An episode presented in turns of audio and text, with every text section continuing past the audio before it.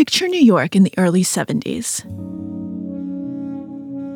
It's the worst decade the city has experienced in a long time. Crime is at a new high. Murder and rape are off the charts. Empty, gutted buildings and warehouses that should rightly be torn down are home to squatters. The walls and subways are covered with graffiti. The streets are littered with needles and discarded who knows what. And the culture scene is absolutely thriving. Amidst all the wreckage, communities of artists are finding each other and creating some of the most innovative stuff that has ever come out of the city. Performance art, pop art, postmodernism, minimalism, you name it, it's happening. At Max's Kansas City, a nightclub, you can walk in and bump elbows with Jasper Johns or the Ramones. There's a gritty scene at C B G B, Patti Smith, Andy Warhol and his factory, John Cage. The quality of life may feel sketchy, but artistically, anything seems possible. Anyone could be an artist.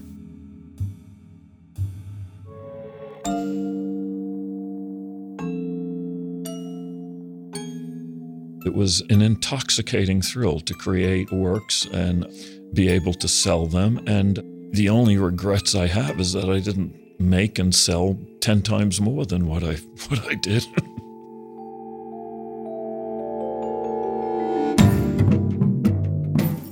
I'm Maria Konnikova, and this is The Grift. Stories about con artists and the lives they ruin. Today, one of the greatest art frauds of the twentieth century, and one whose aftermath is still being felt.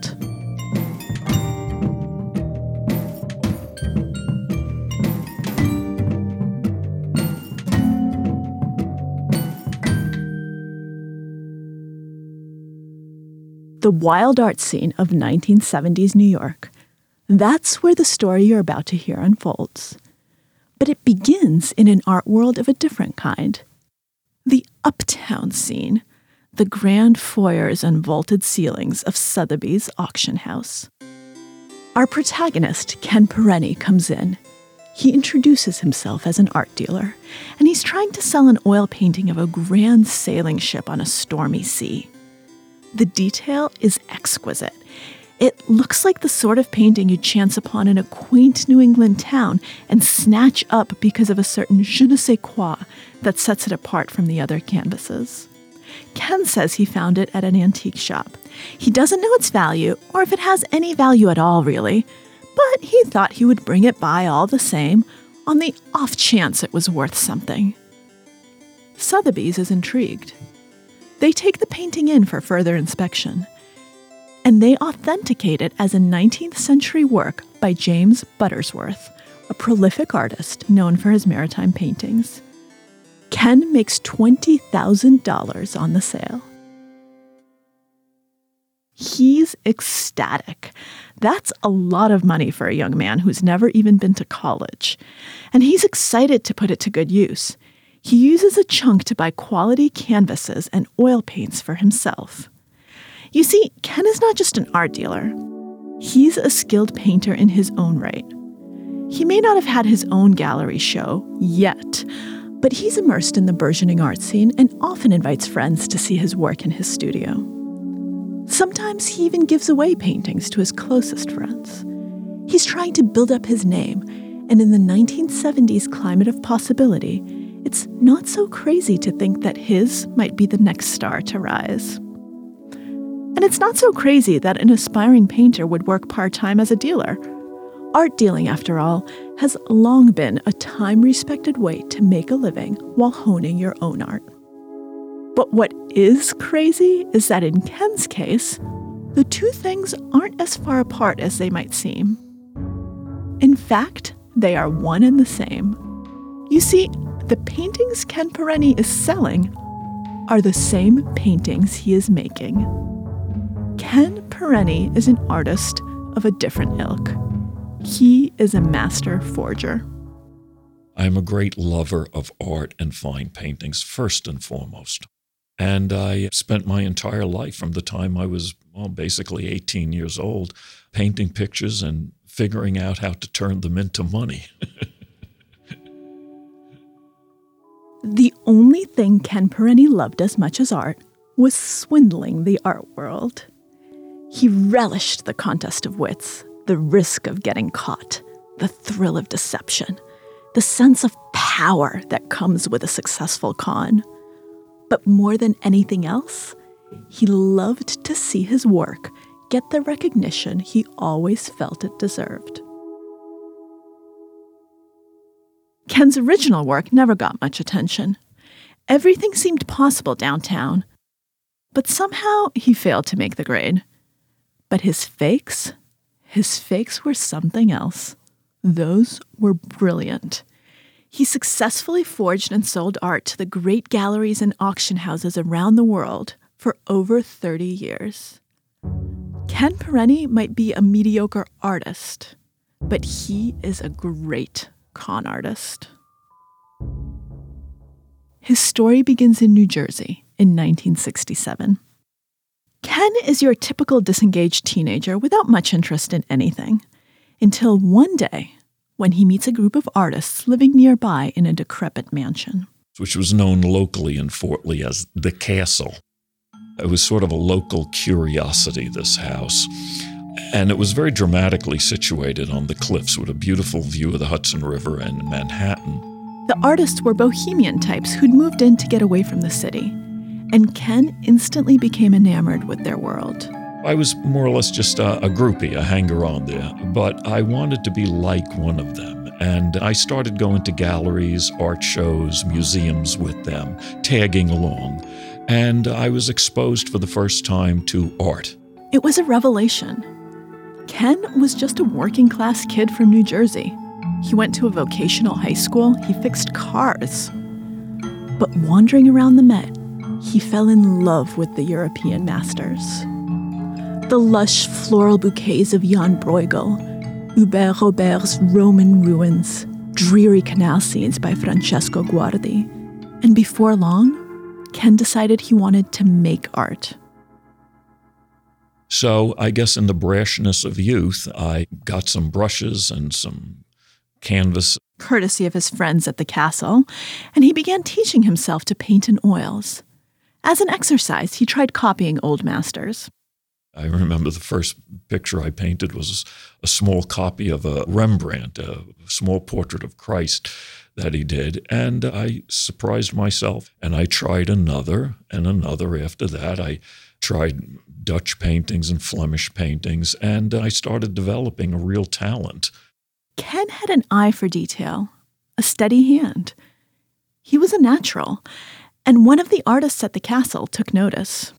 He was so impressed with my ability to paint in the style of the old masters, what he suggested as a lark. Well, look, I just read this book on Hans van Meegeren. Van Meegeren was a famous forger, active from the nineteen twenties through the start of World War Two. He specialized in faking Vermeers. Why don't you read it, and why don't you try and make a fake, and you could sell some paintings and keep going. And um, so I took him up on it. By now, Ken was eighteen and had finished high school. He wanted to move into the city and become an artist, but he needed cash to do it. So the idea of selling a fake painting, well, he might as well try. It turns out the Van Meegeren book wasn't just the biography of a forger. It was a how-to guide. Step one, find a genuine antique painting. But a cheap one. This would be the base, what people in the forgery business call the support. It can be an actual painting or a piece of wood from the appropriate time period. Ken noticed that a lot of the Flemish paintings he loved were painted on wood panels. So he went looking for antique furniture and found that the inside of a drawer in an eighteenth century desk would work perfectly. Luckily, antique drawers were plentiful. Step two, the painting. Van Meegeren was successful because he produced paintings in the style of Vermeer, but didn't make exact copies. If he had, he would have been caught right away, or at least far sooner than he was, But when authenticators saw his work, they saw a painting done in Vermeer's style on a canvas that was dated to the right period. Logically, it seemed like it was a previously undiscovered Vermeer. And that made it even more valuable. It was a lost period of Vermeer's art that shed an entirely new light on his career. It was a brilliant move. And had it not been for World War Two, you might be admiring some of the forgeries as real Vermeers today. The only reason van Meegeren was ever caught was for selling art to the Nazis. After the war, he had to prove that he had sold forgeries to escape a far harsher sentence of collaboration with the enemy. Inspired by van Meegeren's success and undaunted by his downfall, Ken Perenyi went to the Met in nineteen sixty-seven and chose six Flemish portraits to draw inspiration from. He made a composite sketch, taking the nose from one, the hairstyle and tunic from another, the positioning of the hands from a third, and so on. Like van Meegeren, he would create Flemish portraits that almost but not quite match the existing works. The third step was aging and cracking the painting. Normally, an oil painting takes at least a few months to dry. To speed up the process, Ken baked his paintings in the sun for a few weeks. But he wasn't finished yet. You've seen the fine hairline cracks in old paintings, but how to replicate that? This is where the real work began. Ken first studied the cracking patterns in old paintings. Then, he used an engraver's needle and a magnifying glass to painstakingly etch the fine lines into the painting he was working on. It was the most labor-intensive part of the whole process and took days to complete, but you couldn't rush it. Accurate cracks were the ticket to authenticity. I'm still perfecting and developing and refining new ways of creating crack patterns, patinas. He next applied a powdered pigment wash to darken the cracks and make them look bolder and more authentic. And finally, he applied a brown varnish over the top to imitate an antique patina. But would his painstaking work fool experienced art dealers? For Ken's first experiment, he chose one of his creations, what he thought was a remarkably authentic-looking painting of a middle-aged man with a long nose, thin lips, and a monk's cropped haircut, wearing an austere black tunic. Ken popped his composite forgery into a used manila envelope and brought it to the now-defunct Efron Gallery on fifty-seventh street in New York. I walked in with a painting under my arm and just, it was very simple. Found this at an antique show, looked familiar, something I may have seen in a magazine or something.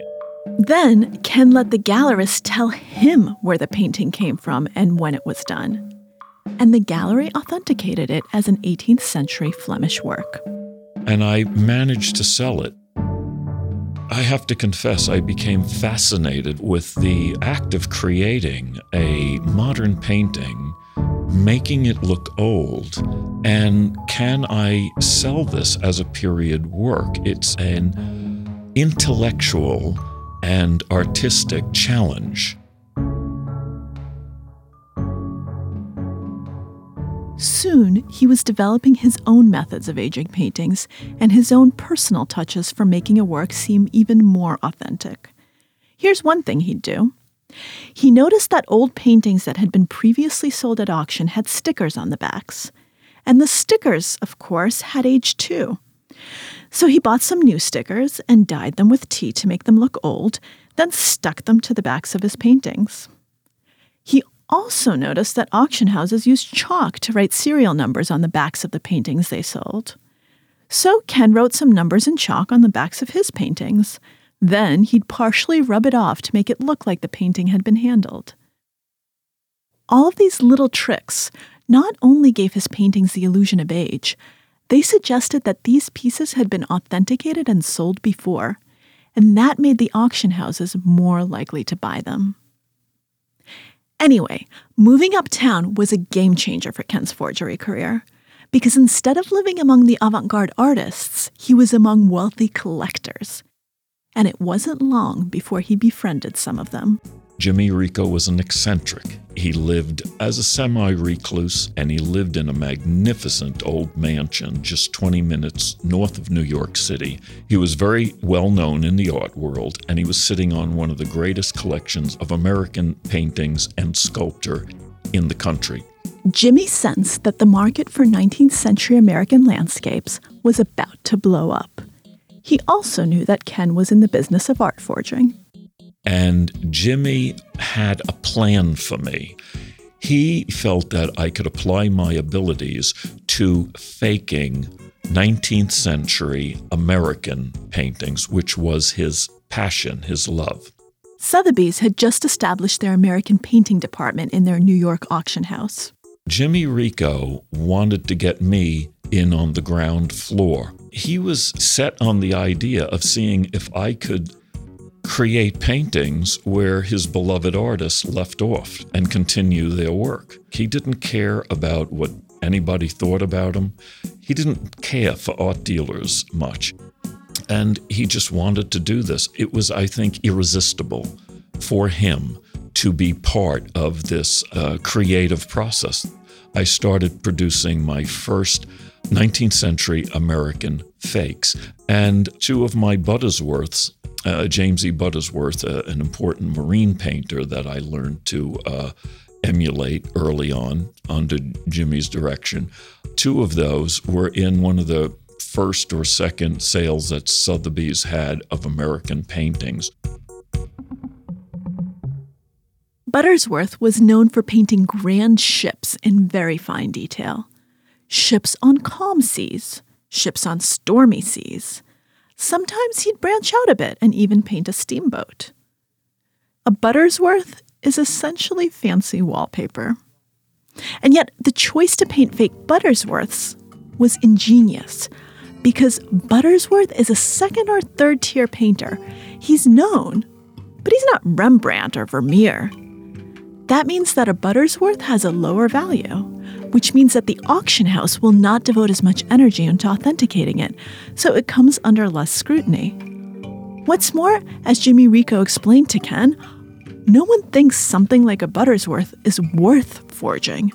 Why would anyone waste time on something like that? There's one more reason why Ken's chosen route was so brilliant. Unlike a painting by a more famous artist, something like a Buttersworth doesn't need a solid provenance, or a record of ownership of a painting that traces all the way back to the painter himself. If you're forging a major work of art, you better have good provenance as proof of authenticity. A major painter leaves tracks, so you'd need to forge that as well. And a convincing backstory with accurate documentation can be much more difficult to come by. But by painting Buttersworths, Ken could skip that part. He could say that he bought the painting at an antique sale or a garage sale. And that was perfectly believable, because people would sell these things without knowing what they had. And art dealers often took advantage of that, buying the painting for cheap and then selling it at a much higher price at auction. So Ken and Jimmy's scheme worked really well. And this was the great turning point in my life, because then it went from something I did just to keep me alive to a real career, because now I was making serious money for the first time. But for Ken, it wasn't just about the money anymore. He became addicted to the thrill of the con. I found it as a contest of wits, an intoxicant, and an addiction to the risk-taking and the thrill of the payoff and seeing a painting that I knew I painted myself go up on the stage at Sotheby's and be handled with porters that had white gloves on to handle it very carefully and sit in the audience and know that I painted it a few months ago. Ken abandoned his career as an original artist in favor of his forgery career. But he wouldn't put it that way himself. I actually became an original artist in an unusual way, because the challenge for me was to create new and original paintings, but within the creative perimeters of the artists that I was emulating.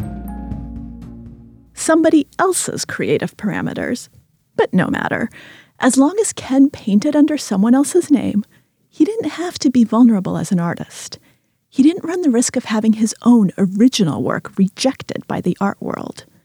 The only people he had to impress, or rather fool, were the authenticators at the auction houses. So Ken's real art became the process of making a modern fake look like a real antique. I pride myself on being able to equal, and if I may say so, by many estimates, even surpass the quality of many of the masters that I emulate. Coming up after the break, how Ken Perenyi became a victim of his own fraudulent success.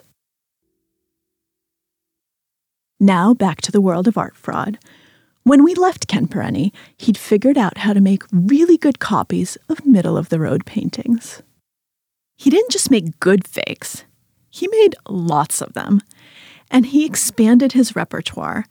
He made so many paintings, he couldn't sell them all on his own. I teamed up with my old friend from the castle, Tony Masaccio. Even though he'd lived at the castle, Tony wasn't your run-of-the-mill arty type. Originally, he came from a well-known mafia family in Brooklyn. He had nerves of steel. He could walk in anywhere and make a very successful sale. Uh, and uh, we were selling the paintings all over New York City. Tony was taking paintings that I produced and going out on the West Coast of the United States and selling them to galleries in California, in Beverly Hills, and then he'd fly down to Texas and sell some. And then the paintings started showing up in the sales catalogs. Ken said he'd see paintings he'd sold in D C or L A showing up in the auction catalogs from Sotheby's or Christie's in New York. Ken and Tony made more money than they knew what to do with. And as two guys in their twenties, they were going to take full advantage of it. Traveled, lots of money to spend, shopping, beautiful girlfriends, going to clubs. It went on like that for years, and it was all so easy. There was no scrutiny at all. Or so it seemed. We were inexperienced. We weren't sophisticated enough to understand how small the art world really is. We didn't realize that wherever you sold them, no matter how far away you were, they would all funnel their way back into New York City. And in time, it started raising eyebrows. Too many of the same type of paintings started showing up in too short of a time. In nineteen eighty, Tony got picked up by the F B I. Tony was lucky. He was only caught selling one painting, and he was interviewed three times in connection to this painting that he had been caught selling. Growing up with the mob, Tony was no stranger to interrogations. He stood up for his friend, and he didn't talk. He made up a story, he bought it somewhere, and that was it. He stood up, but our business was shut down. At this point, most people would get out of the game. I had made a lot of money, had a lot of investments, did very well, and I figured I'd go and live in Britain and just forget about things. Except, what would he do then? For Ken, it wasn't just about his love of art and painting, or even the intellectual challenge of making a good fake. He liked how it felt to put one over on the authenticators, the auction houses, the buyers, the art world elite themselves. He liked feeling in control. Who's the great artist now? And so I went back in business on the other side of the Atlantic. He moved to London in the early eighties and immediately began attending art auctions. Sitting in the sales rooms and just observing the action. Almost like, uh, you know, when you're learning how to buy and sell stocks, you just, like a tape reader, you just watch the action. He noticed that wealthy Londoners loved nineteenth century equestrian paintings. The decorators wanted this type of thing for English interiors. You've seen these paintings. guys on horses in the countryside. Sometimes it's just the horse, sometimes just the guy with a hound. But they're always very fine, very detailed, and very much an upper-class British stereotype. And just like those Buttersworths, glorified wallpaper. As soon as I saw these paintings being sold in the sales rooms, I thought, you know, I could paint these horses and the jockeys and so on. He started forging J F. Herring, James Seymour, John N. Sartorius. I would paint them, age them, crack them, and so on, and then I would just walk into the sales room, and it would only be literally a matter of minutes before I could be walking out with a contract in my hand. As fast as I painted the pictures, they would sell them. Business was better than ever, and this time, Ken didn't want to make the same mistakes he made in the U S. But he also didn't want to slow down his sales. So he devised some tactics to avoid getting caught. First, he diversified. I uh, judiciously uh, rotated paintings around. In other words, I would put a marine painting in Sotheby's, and then I had Phillips houses in London that I would put an equestrian painting in. So I, I never put too many of the same kind of paintings in any one house. His second tactic, staying on the move. I would go to Oxford, I would go to Bath, I would go to London, I would go up to Ipswich. I would go all over distributing paintings. And third, Ken got himself a reputation. Once in a while, he sold paintings under a pseudonym, but by now he'd learned just how small the art world was. So if he went by more than one name, he'd be more likely to get caught. But if a lot of people in the art world knew him as a reputable dealer, they'd be that much more likely to take him at his word, and his fakes would come under even less scrutiny. I've often been asked, well, wouldn't they get suspicious with you constantly turning up so many paintings? But really, it wasn't, if you really understand the business. There are people that do nothing but hunt for paintings and are well known at the auction houses, always bringing in paintings. In two decades, he had made a killing. He bought a big, beautiful house in Florida and moved there. He kept painting horses, kept selling his work to auction houses in England, only now he just shipped the paintings across the ocean. And he decided that the coast was clear to re-engage in his home market, back to his roots, back to good old Americana. He figured that his forgery scandal of nineteen eighty had blown over, and what can he say? He missed the American styles. He had one more great success, some might say his greatest, a previously undiscovered masterpiece by Martin Johnson Heade, part of his Gems of Brazil series. He'd read that many of the hummingbird paintings in the series had been finds in England, so he painted one of his own and claimed he'd bought it at a flea market in Bristol for three pounds. Ken says it sold at Christie's for ninety-six thousand dollars. But Perenyi's streak couldn't possibly last. And unfortunately, well, I guess... Uh... I was my own undoing, my own worst enemy. I had friends that I uh, gave paintings to as gifts.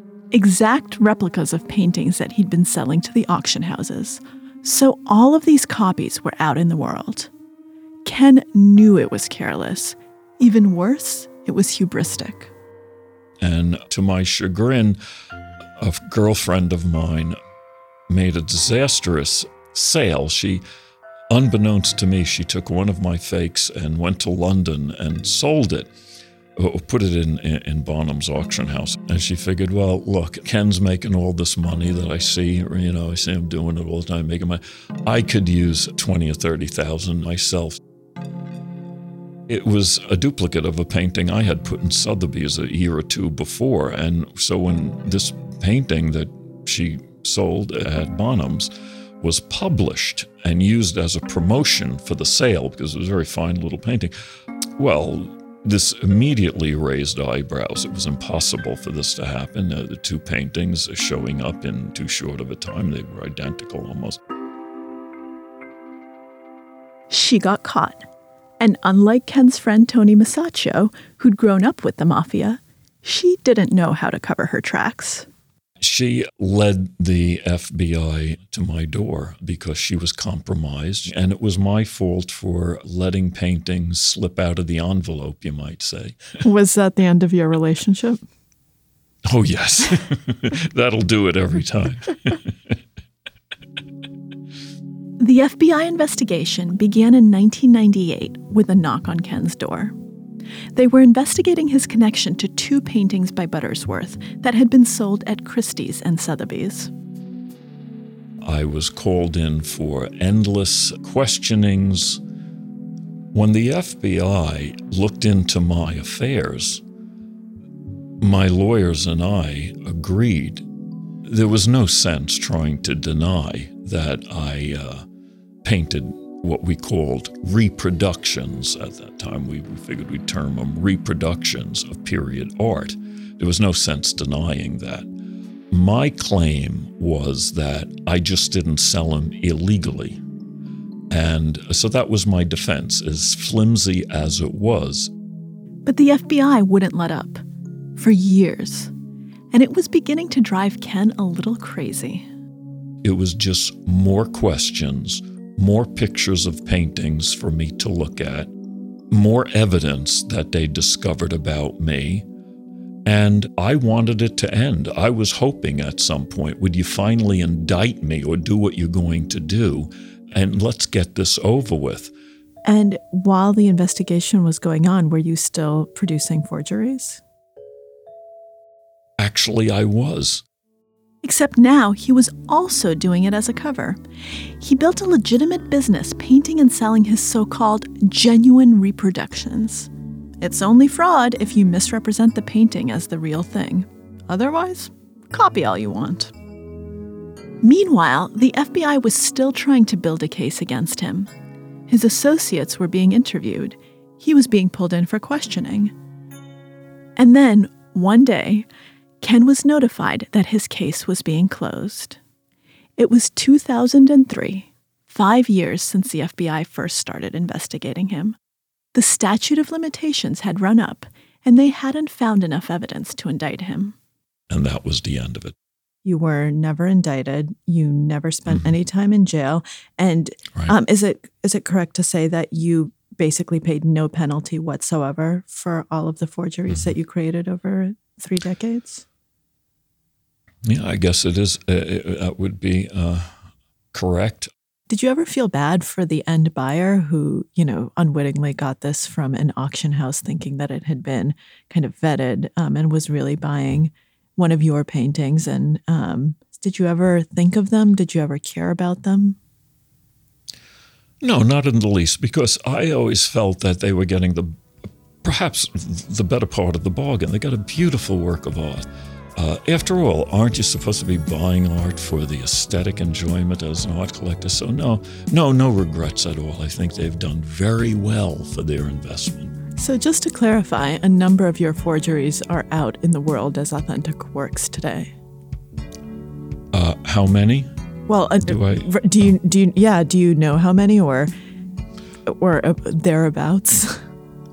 Well, I could safely say with certainty at least a couple thousand are out there somewhere after all these years, because I, uh, uh, one of these days I will publish a catalog, and I have at least, uh, well, a couple thousand photographs dating back into the seventies of works that I produced. I think it was uh, a great, uh, from my standpoint, an achievement. And I make no apologies for it, but at least give me credit for one thing. I'm honest. I'm not sorry for it. In his lack of remorse, Ken Perenyi is the quintessential grifter. It's never about the victims. Or rather, it's all about taking advantage of the victims. They aren't seen as victims. Rather, they deserve it. As he puts it, aren't they getting the better end of the deal? Aesthetic pleasure? He doesn't seem to care that he's deceived them. Instead, he takes pleasure in the deception. It's part of his art. He thrives on the power of manipulation. It's energizing for him, It's addictive. It's why he couldn't stop even after he should have. And it's why he takes such pride in revealing his exploits to us. He wants to be appreciated as the artist he is. But really, I'd still be hard-pressed to call him artist without the con. Doesn't an artist need originality, a voice, an idea of his own? Perenyi insists he could have succeeded.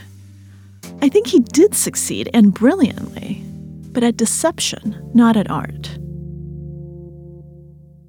Perenyi doesn't agree. After the F B I investigation, Ken says he never went back to passing off his fakes as the genuine article. But he says his original ambitions have returned in full. I think I'm kind of like, uh, you know, you read about like addicted gamblers that finally get kick it and they talk about it years later. And it's, it, it was a great chapter in my life. But at this stage in my life, I'm older. And my satisfaction now is just creating really great works of art. Do you paint any Ken Perenyis? Yes, I do. Actually, I still have a fascination and a desire to paint contemporary abstract impressionist paintings. One day, maybe I'll still have a show in New York City.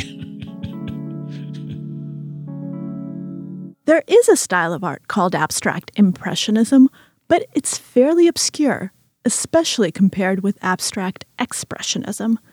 The artists that Perenyi talked about in our conversations are all in the expressionism business, not an abstract impressionist among them. So it seems Perenyi isn't completely clear on the original art he wants to create, or the career he claims he wants to get back to. And unlike the nineteen seventies, he can't plead poverty as an excuse for not doing original work. Certainly, he would never plead lack of original talent. But who's asking? Today, he's still living in Florida, and he's still painting and selling replicas for, as he calls it, decorative purposes only. And as before, he has willing buyers. I had to come out of the shadows and advertise them and sell them as the finest fakes in the world, and that's what I still do today. I think they're better than ever before. But I don't have the thrill anymore. I don't have the intoxicating thrill of selling them as originals.